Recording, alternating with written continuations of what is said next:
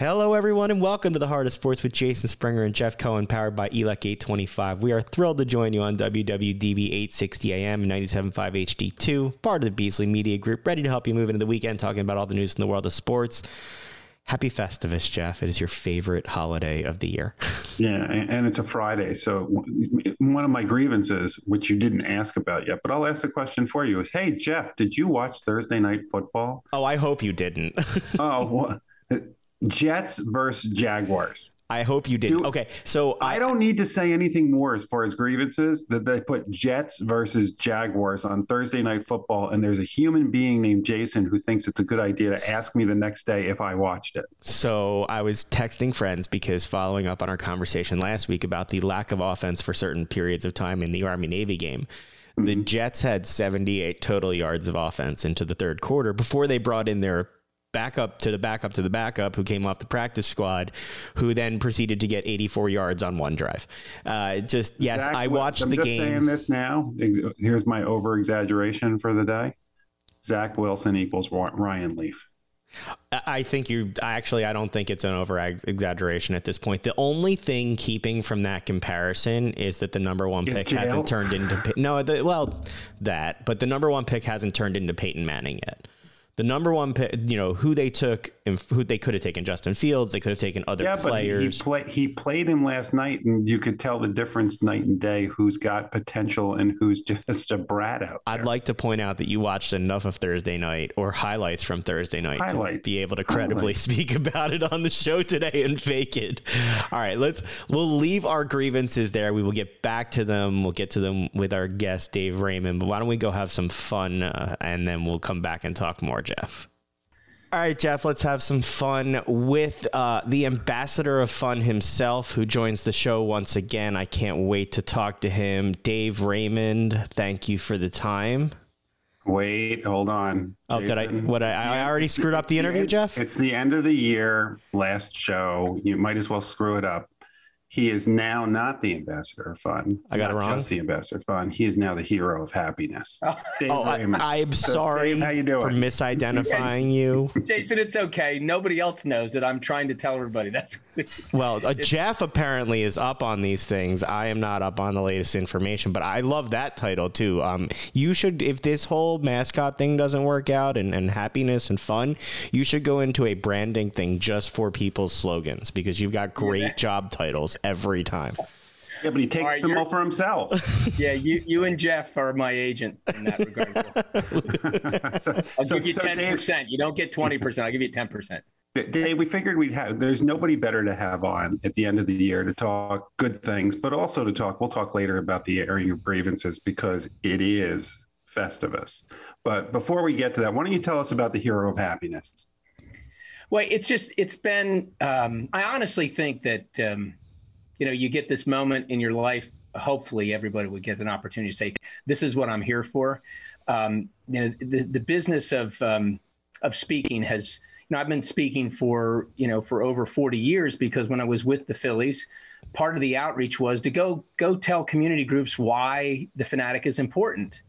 Um, and in 77, I started a company called the Fun Department, which was a, a company that's still uh, chugging along now. And it's was um, employee engagement, morale, retention. It was about coming in and taking a break and enjoying themselves. And and um, you know, I learned that there was real value to this message, and it's led me now to where uh, for the last six years, I most of my business, I'm I still have my marketing business, Raymond Entertainment, where we're designing and building character brands, but in part because of what the philosophy was to get these clients to understand why they were investing in fun led me to the storytelling of, of difficult times that I had in my life that I just didn't share before. Um, and, and the fact that being the fanatic actually saved uh, me from, you know, from, from being in a, a state of uh, hopelessness, which is a bad state to be in.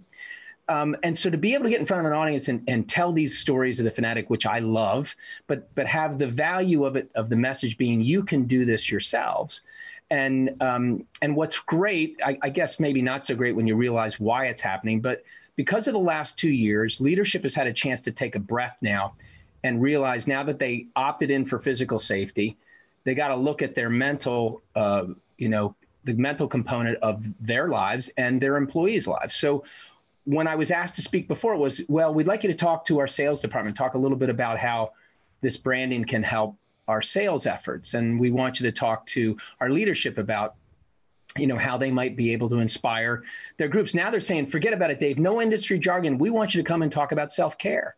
Um, and that's that's a beautiful thing because you know you, it goes in cycles. So we got through the pandemic.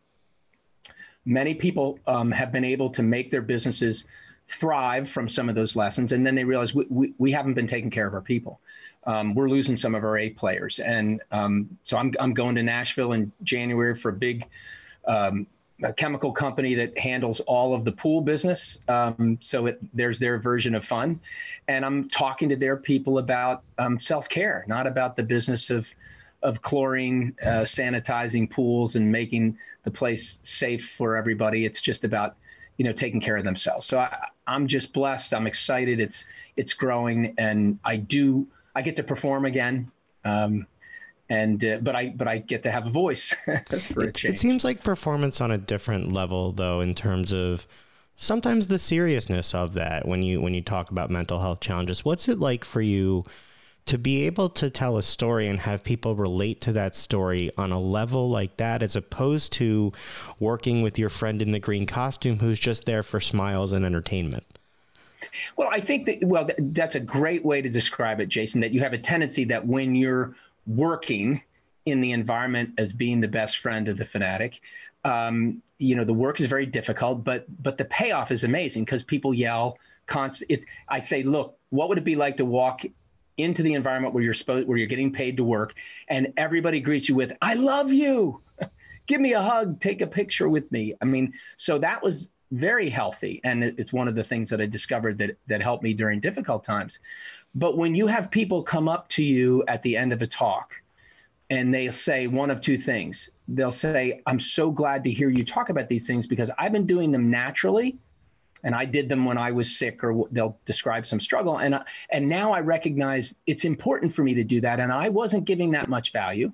Or like a young girl from florida uh, uh, 18 years old talking to me like she was telling me a joke, said, You know, I've been thinking a lot about suicide, but after hearing you talk, I, I'm not going to think about that anymore. And I, you know, I had to bite my bottom lip so I didn't look shocked. And I said, Do me a favor, will you? She, she happened to be from Fort Lauderdale. And I said, When you go back home to Florida, find somebody that you trust, a family member, a friend, and tell them the same thing you told me, uh, because that's an important step. And you just, you know, that and it wasn't anything specific that I did other than sharing my true story and my struggles when when I was at the same place where I I was considering um, suicide in the midst of having that wonderful job because my because the brutality of life was visiting me, and that's what happened. So I can do all the things I love to do. I can connect to people. I can entertain them, and then give them a message that really has value. And that that's that's what we call serious fun um, because the seriousness is that you know people need this, and and so uh, it's exciting and it's wonderful. And then and then of course I get to watch my Phillies, you know, make it to the World Series. I mean, I I just you know it, it, all of that stuff uh, has been happening recently, and I'm I'm blessed and excited to keep doing this. So let's talk about that for a minute because you saw the glow on your face when, when we were talking when you just mentioned the Phillies. Well, as as now just a fan, as a guy that that doesn't have to go on the field what's it like to be able to just kind of sit in the stands? And, and i've heard you. I've been with you. I've, I've see, seen you at games. I hear you're not a wallflower at games mr raymond. How, how much fun was this year for you and the people that you saw around you well, it's all it's difficult. It's like showing people pictures of your vacation, and you know how great it was and how beautiful it was, but it's it's it's just hard for them to capture it with that photo. But just to give you some sense, I've got my kids are grown. Um, my my oldest, my 33 year old son Kyle is in Colorado, so we're texting. I'm showing him videos. We're you know the games on TV that we weren't there. We're all connected, and my daughters are adults. We um, probably the young man that is my future first son-in-law um, has been going out with Maddie for a long time. We all came to the game. Um, I had bought some cigars from Brian Prop's company Um, and I lit it up with Derek, uh, Maddie's boyfriend, and we we were out at a tailgate smoking these cigars. And I have this great picture of all of us together at the back end of this pickup truck that was one of uh, Derek's friends that we went to this tailgate. And then we went in and and uh, we were uh, in the Hall of Fame area, and we sat there and we saw the game. And my my 17 year old son, who's my youngest, and just has become this enormous uh, sports fan, but first an Eagles fan, and now just like you, Jeff, like your son, he would he come running to me with a tweet to go, look who the Phillies got. I'm like, you know, like I'm I'm downstairs working in my office. He's running in with a with a tweet, and he's so into it. So we're the take. And he said his dream was, he said, Dad, um, I just wanted the Phillies to make the playoffs, and I wanted to make a playoff game in person. And I've I've lived my dream. And we saw when Rhys Hoskins hit the two two run homers. It was basically the next day was Roy Hobbs, right? It was quintessential Roy Hobbs. But we saw little pieces of Roy Hobbs throughout that whole game because we what we went down was it was it four to nothing or six to nothing after four to nothing after the first inning. But I told my son, I told Dylan, I go, this isn't over. I, you know, th- this team is is going to come back. And the, every time you were sitting there in the stands going, I, I wonder or I wish this could happen. And then it happened. And it was, um, I, am actually glad that we, because of the, the rain out, we couldn't make the World Series game that we that, that on a Thursday, which would have been a bad one. And we, I just was really glad that I didn't have to see that. I mean, I sat and watched it on the TV, but uh, with my family. But um, the only way I can say it is that just to see my kids experience it the way I always hoped that they might. And it's the same thing that we talked about your relationship with your son, Jeff, and how you know he wants to there's a there's part of him that wants to be in this business, and it's all because you know he's lived it and breathed it, and because you know we a good parenting. One of the few things I've done as a parent that was great was make sure my kids hated the Cowboys, hated the Yankees and the Mets. Uh, and the New York Giants. Sorry, Jeff. Uh, and you had, you had to go. and I, I brought them up the right way, you know, you know, and and I'm sitting here wearing my Eagles hat. I've uh-huh. got a uh-huh. coffee cup, the Eagles coffee cup, and um, I can't wait for Saturday. Uh, maybe a little Minshew magic, who knows? Um, but it's it's just so spectacular. That's spectacular is the way I can describe it to be able to be with your family, and we're blessed that everybody's healthy and things are going well. Which you know, life isn't always like that. Um, but and it did, you know, like crime went down. I mean, we hear all about the crime in the inner cities around the country and gun violence and all that thing. Well, the crimes in Philadelphia dipped to to the lowest it's been um, since the recent surge in crime because they, I always said the criminals are like, oh, let's watch the Phillies game. We're not going. You talk about happiness, though. People are happier when the team in the city is doing well. They they put on their hat, they put on their jersey, they say hello to somebody that they don't know, and say to go for the team. Like my son's got to see that for the first time, really, with a team on the run. Now my two and a half year old really only cared where the fanatic was, frankly. So he just kept looking for where he was on the TV. But they got to see that happiness that a community has when your team is experiencing that and their fans are on the ride too. Yeah, and you, you see the way we're talking about it. So this is this goes into the, the message of, of powerful fun or or serious fun. That if you look at from the lens of connecting, uh, without any discussion about race or sex or religion or uh, politics, if you're wearing the Phillies pinstripes, you are a member of the family. Now, the Fanatics vision of that is that he looks at everybody and truly, if you're wearing the Phillies pinstripes, come on over here and give me a hug. I'll give you a noogie. I'm sticking my tongue in your face. I mean, because you're you're a member of our family. That's really important in today's world when you see that. And I love capturing pictures of the stands with the fanatic you know, on the field looking up in the stands, and then get a high res picture and then zoom in on all the colors, all the shapes, men, women, old, young. It doesn't matter. Um, you know that that as long as you're you're uh, a, a member of that group by wearing the colors, and this is what is so important for sports. People who dismiss sports and why, why are we doing this? Why are we paying all these guys this much, much money? You know, um, it's it's because it really is important. Um, it is one of the few places where you walk into and just your your problems just roll off your shoulders for a few hours, um, and you and like you said, you connect to strangers with high fives and hugs when your team's playing well, and when your team's not playing well, it it just highlights how great it is when they do win, which is what life is like. You know, well, I unless, know. unless you're a Flyers fan, in which case Yeah. it's just constant misery. Yeah, yeah. I just saw them score five goals and beat the Columbus Blue Jackets, who probably is one of the few teams that are struggling worse than the Flyers. I was going to but- say congratulations. You saw the one win in the last what dozen? I, I did want to ask you though. You You need to go more. You mentioned I know you're right. You mentioned like the fanatic giving noogies and, and things like that. Do mascots have to act different in the postseason than they do in the regular season? With the Well, like, it's not quite a, yeah. a May or June game with nothing on the line. The tension in the stadium, the stakes that are there. Does uh, does a mascot do anything different, or they just go do the same stuff? Well, th- th- you know, logistically, it's harder because you don't have room. Everybody's there. They're in the aisleways, standing room only. It's all, virtually from a from a technical logistical standpoint of a performer in a character costume. It's really hard during the playoffs to get around. So you got to find places where you can go where everybody can see you. You make quick little visits here and there, um, and then you get out of the way. Uh, you know, there's never a time when this is what's so beautiful about the fanatic. You, you got uh, Smoltz talking about the fanatic and not wanting to know, like he said, well, I never really met the guy inside, which was me when he was playing.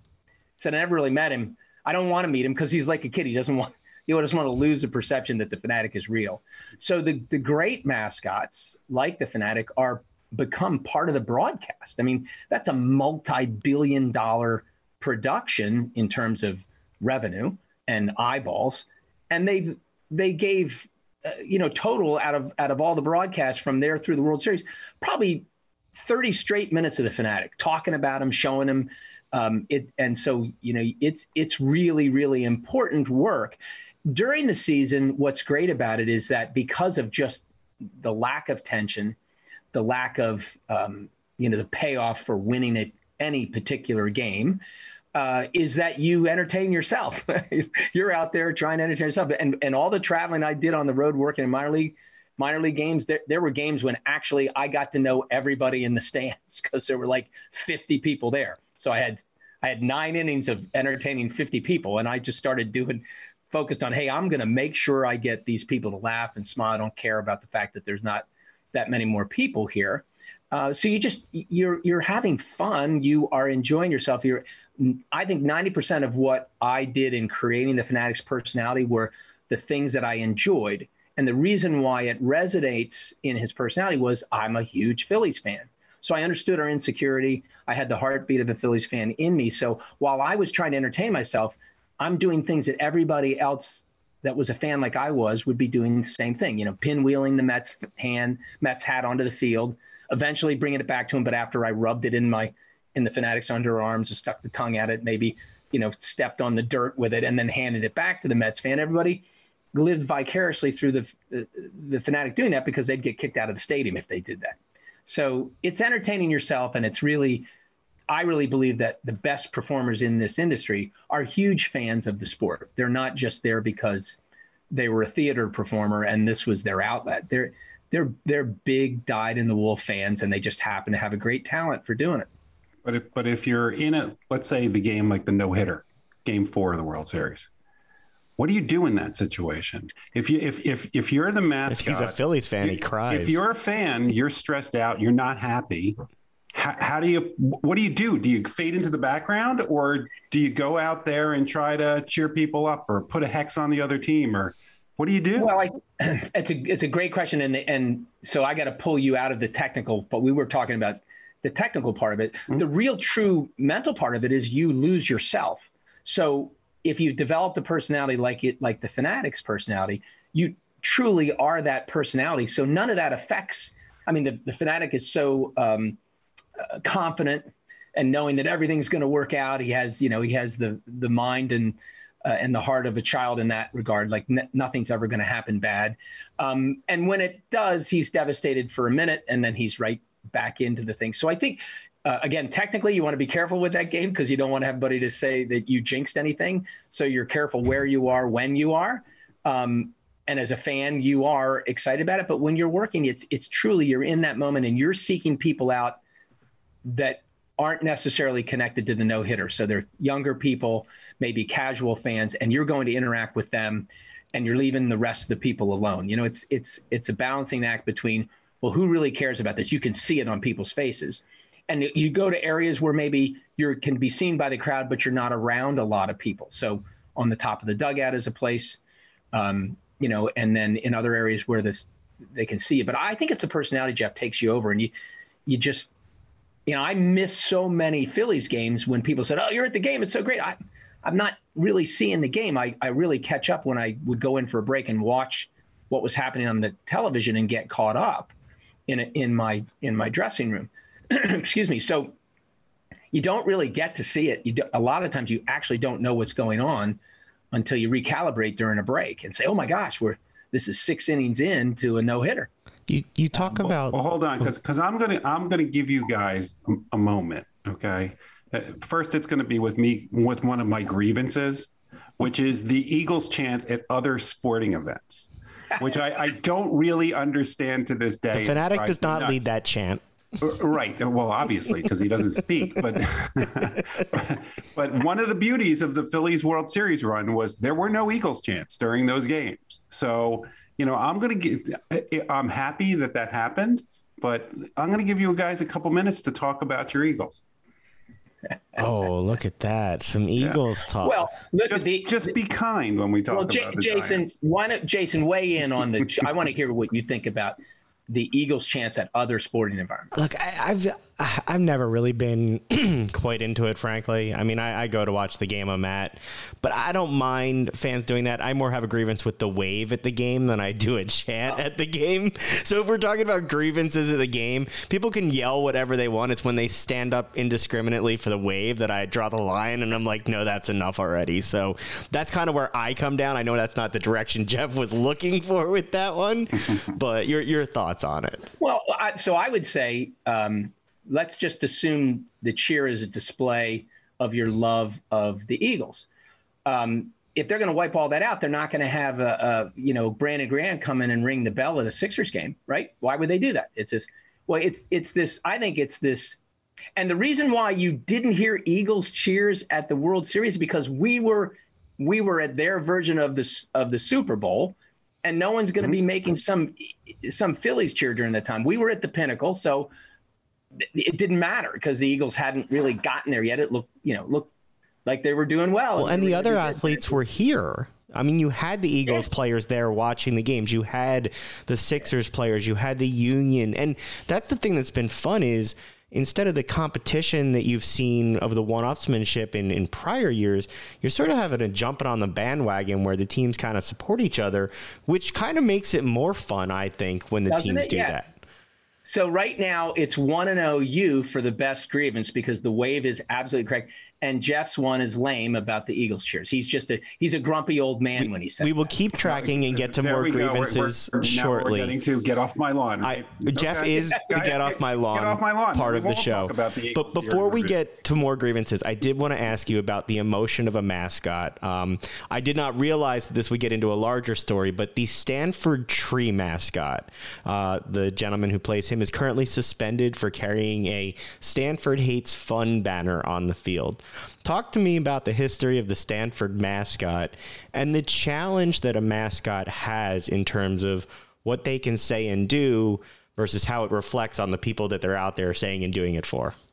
Yeah, well, first of all, whoever's suspending that that performer for doing a wonderful thing should be put in a dunk tank the next fundraiser for for Stanford charities uh, because it was just flat out wrong. However, the, Stanford Tree Program, you know, I've known about them for years. And when the when when the Mascot Hall of Fame opened up in Whiting, Indiana, we had this uh, big media conference, uh, press conference, where a lot of remote um, reporters from other areas around the country were came in to ask questions. And there was a reporter from the Stanford magazine. It's a student-run magazine, and he wanted to know what I thought about the Stanford Tree and how it might possibly be considered to be inducted in the Mascot Hall of Fame. And I said, well explained to him that's out of my control because there is a process. But if I had anything to say about it, I, I would absolutely consider Stanford Tree because it was a pure form of brilliant stupidity. And he went, oh, he kind of recoiled a little bit, you know, um, on the call. And he said, I'm not too sure that would land well here. And I go, no, no, you got to understand in my world, that's the highest level of competency in the in the world of powerful fun of fun is that you're it's it's serious fun. It's brilliant stupidity, uh, and your students are are so stressed with the work they have to do because that's not a school that you go to and not be a serious student. But in order to be able to maintain that, you've got to have a chance to have some fun, and and hopefully safe fun. Um, and the tree represents the students' desire to enjoy themselves. And it is a it's a perfect banner for the Stanford tree to pull behind was you're fun killers here. Stop it. That it, it was that's perfect. And and they allow the Stanford tree to be run by students.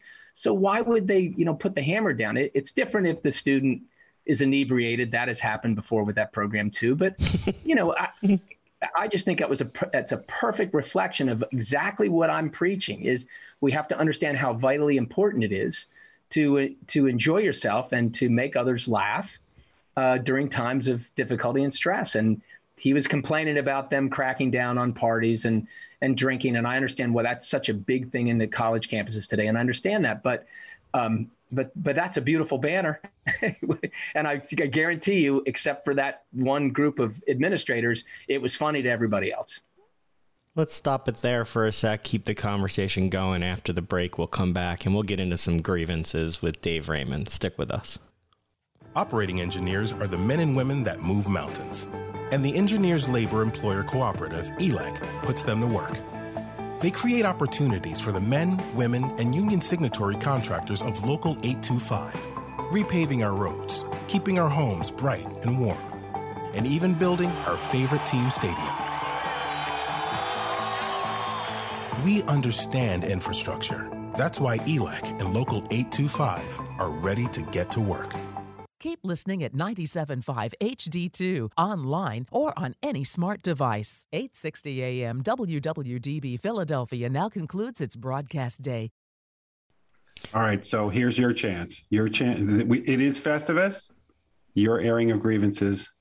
Take the floor. I got a lot of problems with you people. Now you're going to hear about it.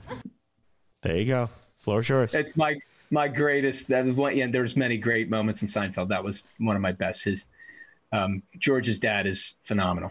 Um, well, I, so I, I've got two mascots and one general. What what would you like to hear first? Go for the mascots first. All right. So so uh, I'll go with my the one that I was going to say second. I'm gonna go first because I like it better. So just recently, you saw the uh, the Jaguars uh, beat the cow uh, Cowboys. Sorry, um, the the cow cockroaches. Well, anyway, the Cowboys. They beat them, right? They came back, mm-hmm. and in one of the one of the it was either the tying touchdown or the go ahead. The two players that were in uh, it might have been it might have been Lawrence. I can't remember who who met the receiver or the running back. I, I don't know the details to score the touchdown. And their mascot, Sir Purr, was right there, and they ran up and hugged the mascot. I'm like, all this stuff about celebrations, you know, you make a tackle, the team's down by two touchdowns, and you're jumping all over the place. Let's have a little love for the mascot. Stop leaving him alone in the in the end zone. Was this when he was wearing a speedo, by the way? I don't, I don't know. I don't know. oh, there's another one where he's just wearing a speedo. Because so you, so you believe that, that mascots should get like, it, not that I appreciate the Dallas celebrations, but like when they get in the Salvation Army pot, yeah. that the Dallas Cowboy mascot should get in there with Zeke. Basically, yeah, is what you're saying. Should, they should pull the mascot in, make him the center of some dance. I mean, imagine that. That is the one thing that these that these players have not done and I know that the performer there's been there for a long while. That's a very valued mascot in uh, in Jacksonville, like like the Fanatic is in Philadelphia. So it was perfect. It was like KC Wolf is the same type of character, um, but I want to see more of that. That that's the that's the pure um, benefit to show the character to fans that the players embrace the character too, like Bryce Harper has done for the Fanatic. It just really pulls it all together. So um, my airing of grievance is that there has not been more mascot related um, celebrations, uh, specifically in the NFL because it's such a perfect place to do it. Uh, my other one is that it just shows these these people that are writing and producing commercials that they they grasp onto one that they love and then they just hammer it to death. So the two mascot performers, one guy comes in, they're nondescript costumes. You can tell it's a football because they're wearing shoulder pads. He comes in, takes his head off, opens up a cooler, he's got a beer, and he sits down to drink a beer, and then the opposing mascot walks into the same locker room, shrugs his shoulders, guy waves in some on, they take their heads off and they have they have a beer together. Well, then they hammer the it was funny, right?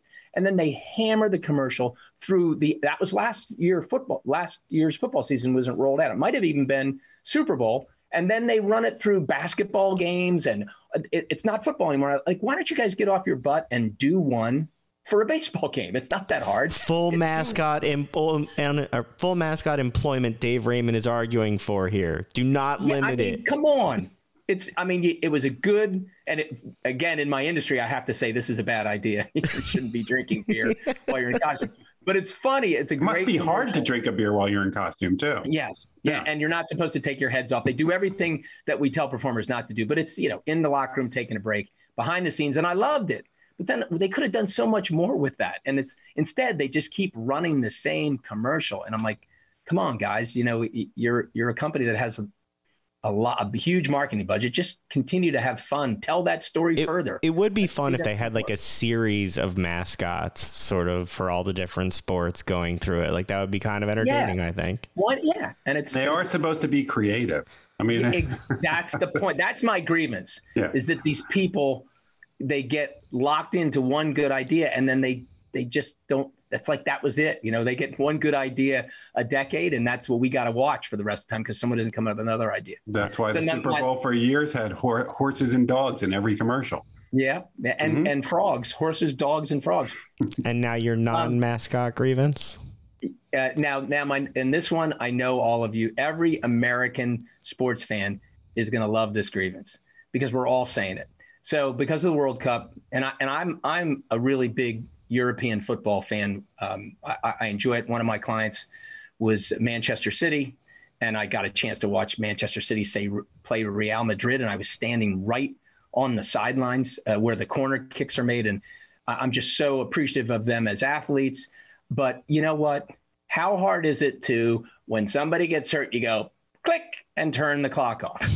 and then when the guy gets up and you're ready, click, turn the clock on. So at the end of the game, we how many extra minutes? You, do you don't enjoy oh. nine minutes of stoppage time that only the ref knows exactly how many of those nine minutes have already been played. And oh, when hold you, on. But, but, hold on, it's in, the in, dumbest in, thing in sports ever. Yes, there but, it, but nothing it, else can compare to how the stupidity of that, not brilliant stupidity, just flat out stupidity. right, but at least in that. European soccer, you at least know how many minutes. In, in the MLS, it's like this big mystery that you can't even know how much extra time there is. It's just you're sitting you're randomly sitting there going, "Oh, are they going to be able to shot take a By shot? the way, oh, Dave, Jeff did not Jeff did not have that listed as an official grievance, but we have sat at games before where he has complained about that specific thing, not seeing how much extra time was up there. what's the secret?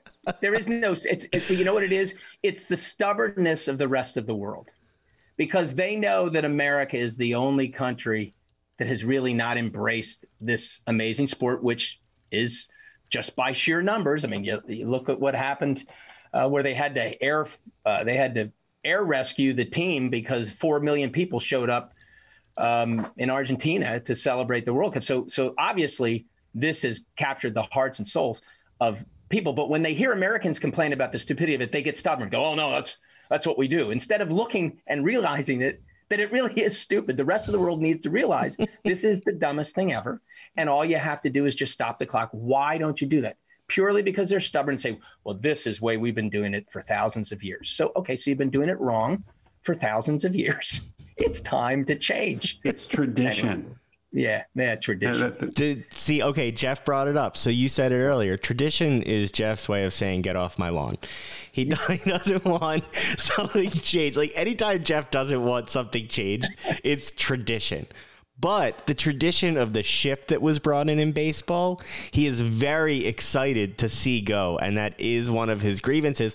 Though he has added an additional grievance to well, complain wait, about after the shift goes. Go ahead, Jeff. So, so I, am finally my grievances after years. Every year, I think I bring this up in the area of grievances, which is the shift. Now they're actually going to change the shift. But we've had on players like Greg Dobbs who have said to me, managers are just going to find different rules to get around the shift. Like they're going to start running before the play starts.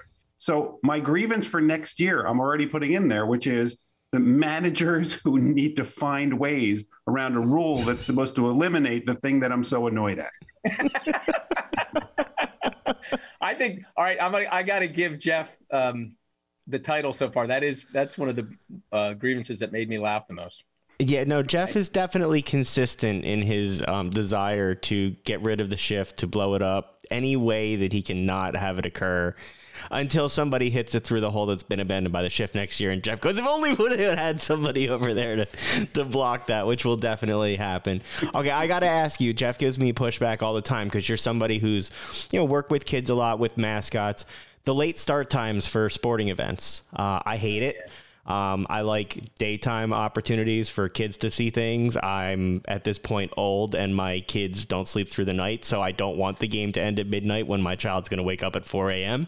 Uh, your thoughts on the late start times? Which, by the way, the Phillies went in the opposite direction this year and did 6:30 starts during the week a lot of times yeah, for people to be able to go. And that half I, hour I mean, makes a huge difference. You get does, through an inning and a half, two innings of baseball for a kid Absolutely. to see before they're ready for bed. Yeah, Jason, I'm 100% on board with you with that. But but the solution is economics. There is no solution. It's going to remain that way because the economics. So you saw uh, what I, I'm not wrong in saying in the playoffs we had some daytime games because it suited the schedule because they had so many people, so many teams playing, so they could do the triple header. So all we have to do is to figure out a way to make it so that the owners in baseball makes more money when they do that. So I I don't know how you do that, but I absolutely agree. It baseball for me, and this is also my complaint with baseball, they seem to be the one major league sports that will talk all about youth development and what they're trying to do, but almost everything that they do in terms of generating revenue and building the model is a negative consequence to build young fans. I mean, if I could, my area of grievance is there's no there's no version of uh, the baseball bunch with uh, the chicken and Johnny Bench doing a Saturday cartoon entertainment piece with baseball as a backdrop. and and yet you look at the NFL's relationship with Nickelodeon, with the you know with the slime and all that. I mean that that's that's so innovative to get young people. That's what you have to do today to get young people involved. And baseball constantly just seems to be oblivious to the fact um, that I think in the long run, you're going to start losing fans that are going to be generational for you. I mean, the, the father and son and that love of baseball can't is not going to generate enough income and viewers. So yeah, they got to figure out a way to do it. Why not do a special game time for a young audience and and let Nickelodeon, you know, let Nickelodeon pay or Disney, whoever owns Nickelodeon, to pay baseball to have the opportunity to have a day game. Well, um, wait. Here's an idea. What's the best? What's the best part? Best sporting event for baseball? The home run derby. Do that during the day. Put that on someplace like Nickelodeon. Yeah, and that's because that's, that's the that, thing that kids want to see. Yep, and you see the launch angles and all the all the analytics get played in that. I thought. Oh, you said job. a bad word for Jeff. He'll add some, He'll add something to his launch grievance angle, list yeah, with launch angle. It's a, a, but, uh, you, but you know you did you, the, you saw the burden of the of the uh, of the home run derby um, this year. It was done really well. It's it's that's when I thought, okay, this this is this is a good move. This is what I'm sorry, I got pop ups on my screen and I suddenly couldn't see you. Um, that you know, I, I think that was too. really, uh, yeah, yeah, you're right, and it, and it's it's it's the uh, it's the stock market that pops up all the time, and I don't know how to get rid of it. Oh, that's a uh, grievance too. The stock market. yeah, I don't, I don't want to see this. Uh, but it's it was really done well, and and you know, I just got done shooting at at Major League Baseball. They did a great job in the All Star game this year. Um, I have no idea what what the NFL is doing with the Pro Bowl. I mean, I get it. I think it's it, they cannot have a football game anymore for the Pro Bowl. I I think it should be just some sort of a you know skills competition like they're talking about, or or a banquet for God's sakes, and just you know show it on on television and and give these guys a trophy and shake their hands and just show highlights of them because it's just not capable of sustaining itself with all of the concern about injuries now. So I, I think creative. You hit on it, Jeff. I think the creative stuff they could do around these um, all star games, which are really becoming ineffective in terms of any type of serious competition, or in the case of the NFL, worrying about injuries, um, and that players don't want to go and play uh, in the, uh, you know, in in the um, in, in the NFL's uh, uh all star game. So let's figure out a way to regenerate those into um, uh, you know video gaming uh, fandom. Have them come and and be a part of that. So um, I don't know what it is, but I I would love to be on any of the think tanks for Major League Baseball on how to connect to kids better because I I think if they listen to a group of people that uh, have some experience like I do, um, it would be very helpful because it just doesn't look like they're they're focusing and and really doing something other than inner city youth and and at risk kids. They've always done that well. I but in terms of really driving the game to like my son when he was six or seven, it was really hard for us to do that. I, fortunately, because as a dad, I really paid attention to all my kids about showing them, and the Phillies was obviously part of our family. So, um, but I think they just need to work on. That's an area of grievances that, that Major League Baseball's got to work on youth development in terms of making them fans. Well, look, I mean, partnering with Jeff, he can find grievances all day.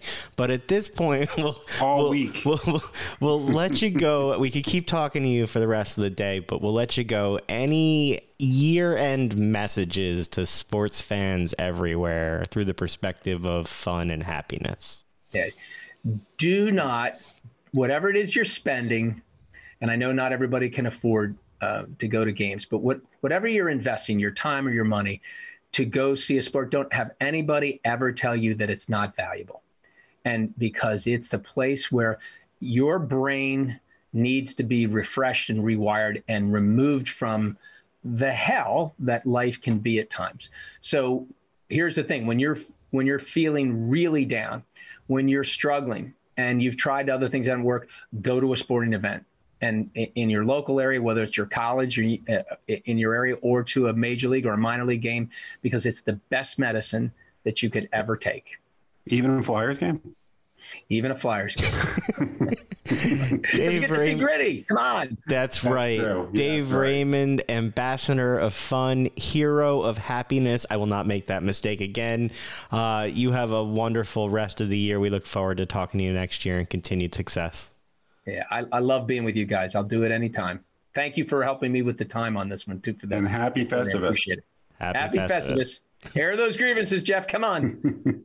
there's nothing like talking fun and happiness with the ambassador of fun or the host of happiness. Jeff, thanks for correcting me on the name, but I was glad we got some grievances. I have to out. correct you again. It's not the host of happiness; it's the hero. I'll get it right eventually. Look, we, in, in fairness, our our listeners probably have a grievance with the fact that you always have to correct me on this show, and that's uh, okay. Oh no, it's not always. Re- regularly. No, no, it's not always. I'll, I'll, I'll take. I let that. him slide. I'll take that. But I was glad that we got some grievances grievances from the mascot point of view, Jeff? The, the things you don't think about there. Especially since the mascots don't usually get a chance to speak. Well, they they wanted a little more attention. They, Although if you're if you're Mr. Met, you found ways to to show your grievances with certain fingers. Oh yes, you've done yeah. just fine. And, and look, if you're the Stanford mascot, you found signs work for you instead of speaking. So he's very supportive of the Stanford mascot's ability to speak his mind. Uh, you know, it sh- it shows how highbrow we are that we're able to speak about Stanford. But when we do, we're not talking about education. We're talking about mascots. Damn right. right. I'm, pr- I'm proud of that. yeah. All right, let's keep it up with the grievances. We've gotten through a couple of our grievances with Dave so far. The shift we got through. You don't like the Eagles' chance at other sporting events. Um, we, I got the wave out there. Uh, we talked a little bit about late sports starts with Dave. Um, look, I'm tired at this point, but I, I think it's important to get kids more into games. I'm more onto this than you are. I brought it up because the union's schedule has every game starting at 7:30 at night on a Wednesday or a Saturday, and it's hard to get my young kids into soccer if I'm not DVRing the games or showing them highlights and then not just soccer, any sport that starts at nine o'clock at night is if you have young kids who aren't up past a bedtime time, it's hard to get them into that sport if the game. Yeah, but you ju- you just you you just said nine o'clock at night. The games aren't at nine o'clock at night. The example that you use doesn't work.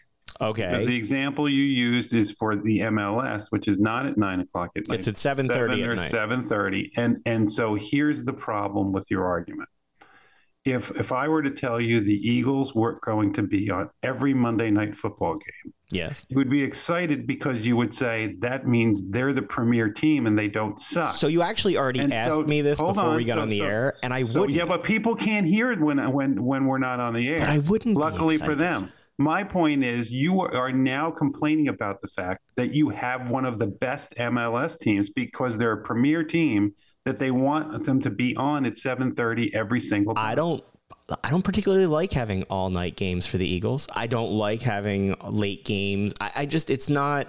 I enjoy the one o'clock start and the four o'clock start. I'm I don't sure need to do, have the eight but o'clock the- but prime time game. Yeah, but the fact is, is is there's a reason that they're on at night. I'm not saying that there shouldn't be day games. I'm saying that you're you, using the union as the example is the wrong example. I understand, and you're right. The the fact that there is a spotlight on the team means that the team is desirable to watch. I just think not giving any opportunities, and we mentioned it with Dave. The Phillies kind of went in the opposite direction last year, and I think they're doing it again next year, where all of their midweek games are going to start at six thirty. And people who don't have young kids are like, "Oh, what's the difference between six thirty and seven o five or seven thirty? That's the difference between thirty five minutes or an hour of my two and a half year old being able to watch the game with me before we go up to bedtime." Well, yeah, and life comes full circle. So you're acting like the only people that matters to are the people with young kids. Well, what about those of us that are considered old? Well, the game will We still be going wanna- the, we wanna on. to. The game will still be going. Of course. Well, look, if you want to make a different side argument for why it should be early, because you watch yeah, everything. Eh, I, I still have not. If you want a grievance, somebody's going to have to explain to me how you sit there and you can tell me on a daily basis all of the innocuous sporting events you watch. And there's no way, there's no picture in picture in, in TVs anymore. I know you don't have a room that has 10 TVs set up. So how is it that you're able to watch all of these events within 24 hours oh, of time? Oh, okay, so and that- still raise two kids that and actually have a happy marriage. that it actually sense to me. gets to my next grievance because the way that I do it is through It's streaming. grievance. No, but my grievance, your grievance is about me. But that leads to my grievance of I do it through streaming. So I'll have the iPad will have a game on, the phone will have something on, the At the same time, of course, the radio. Why? Look, eh, I have could, been how could that be enjoyable? I didn't I I find it enjoyable. Don't yuck somebody else's yum. What are you doing over there, Jeff? No, you you can do it. Hey, look, more power to you if that's what you want to. So he- but here's like, my beef, is though. You want to focus on a sporting event and enjoy the highs and lows of that event, not one while one high is going on on one event, a low is going on on the other event. You clearly don't watch NFL Red Zone, do you? No, I do not. Of course, because we are completely different sports fans. You want to be in the moment of the game, deeply invested in something that you really don't care about, but you love that game. You're into it. I like want a movie to me. But I, I want the ending. constant That's what sports are to me. I want constant action. And and it goes back to it's really funny because my dad never watched a full game. He never watched a commercial. He would always change the remote back and forth where he wouldn't miss a play on either game. So the like CBS would have the game and Fox would have the game and he would never miss a play and yet would never see a commercial Oh, regardless it's hereditary in your family. Oh, absolutely. Look, I inherited my inability to just watch sports peacefully from my father. There's no doubt about that. My beef with the streaming is not even that we're going to streaming, it's that every stream is different. So, like, if you happen to put the game on your iPad and then go someplace on your phone, it's at a different point where if it's streaming on Twitter, it's different. If it's live on TV, it's different.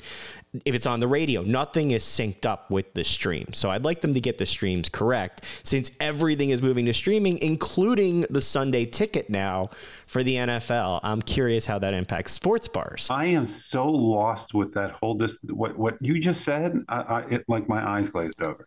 So you never That like the streaming on one thing is different than the other. Yes. Okay. And if you're watching the game on TV. how many? So you're watching the same game on multiple devices? if you're watching the game on TV and you have to leave, you have to go out someplace and you go from Mm-hmm. the TV to the mobile phone, they are at different parts of the game. And if After you turn ten seconds, if you turn on the- it, and if you- how do you care? if you turn on the radio, that's also not synced up. So I can't listen to Merrill and Mike while watching the stream while I'm out because it's not at the same time. Like I You like know, you to, know what the problem is? You have too many devices.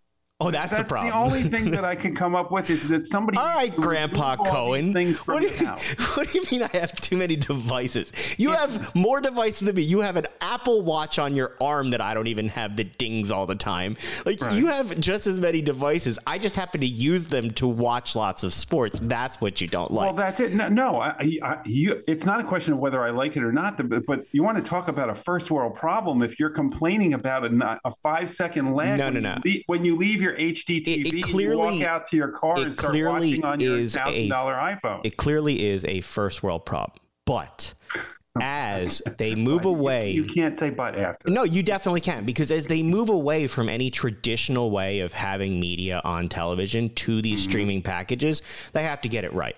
Because a lot of fans watch the Eagles with Merrill and Mike synced up to their TV.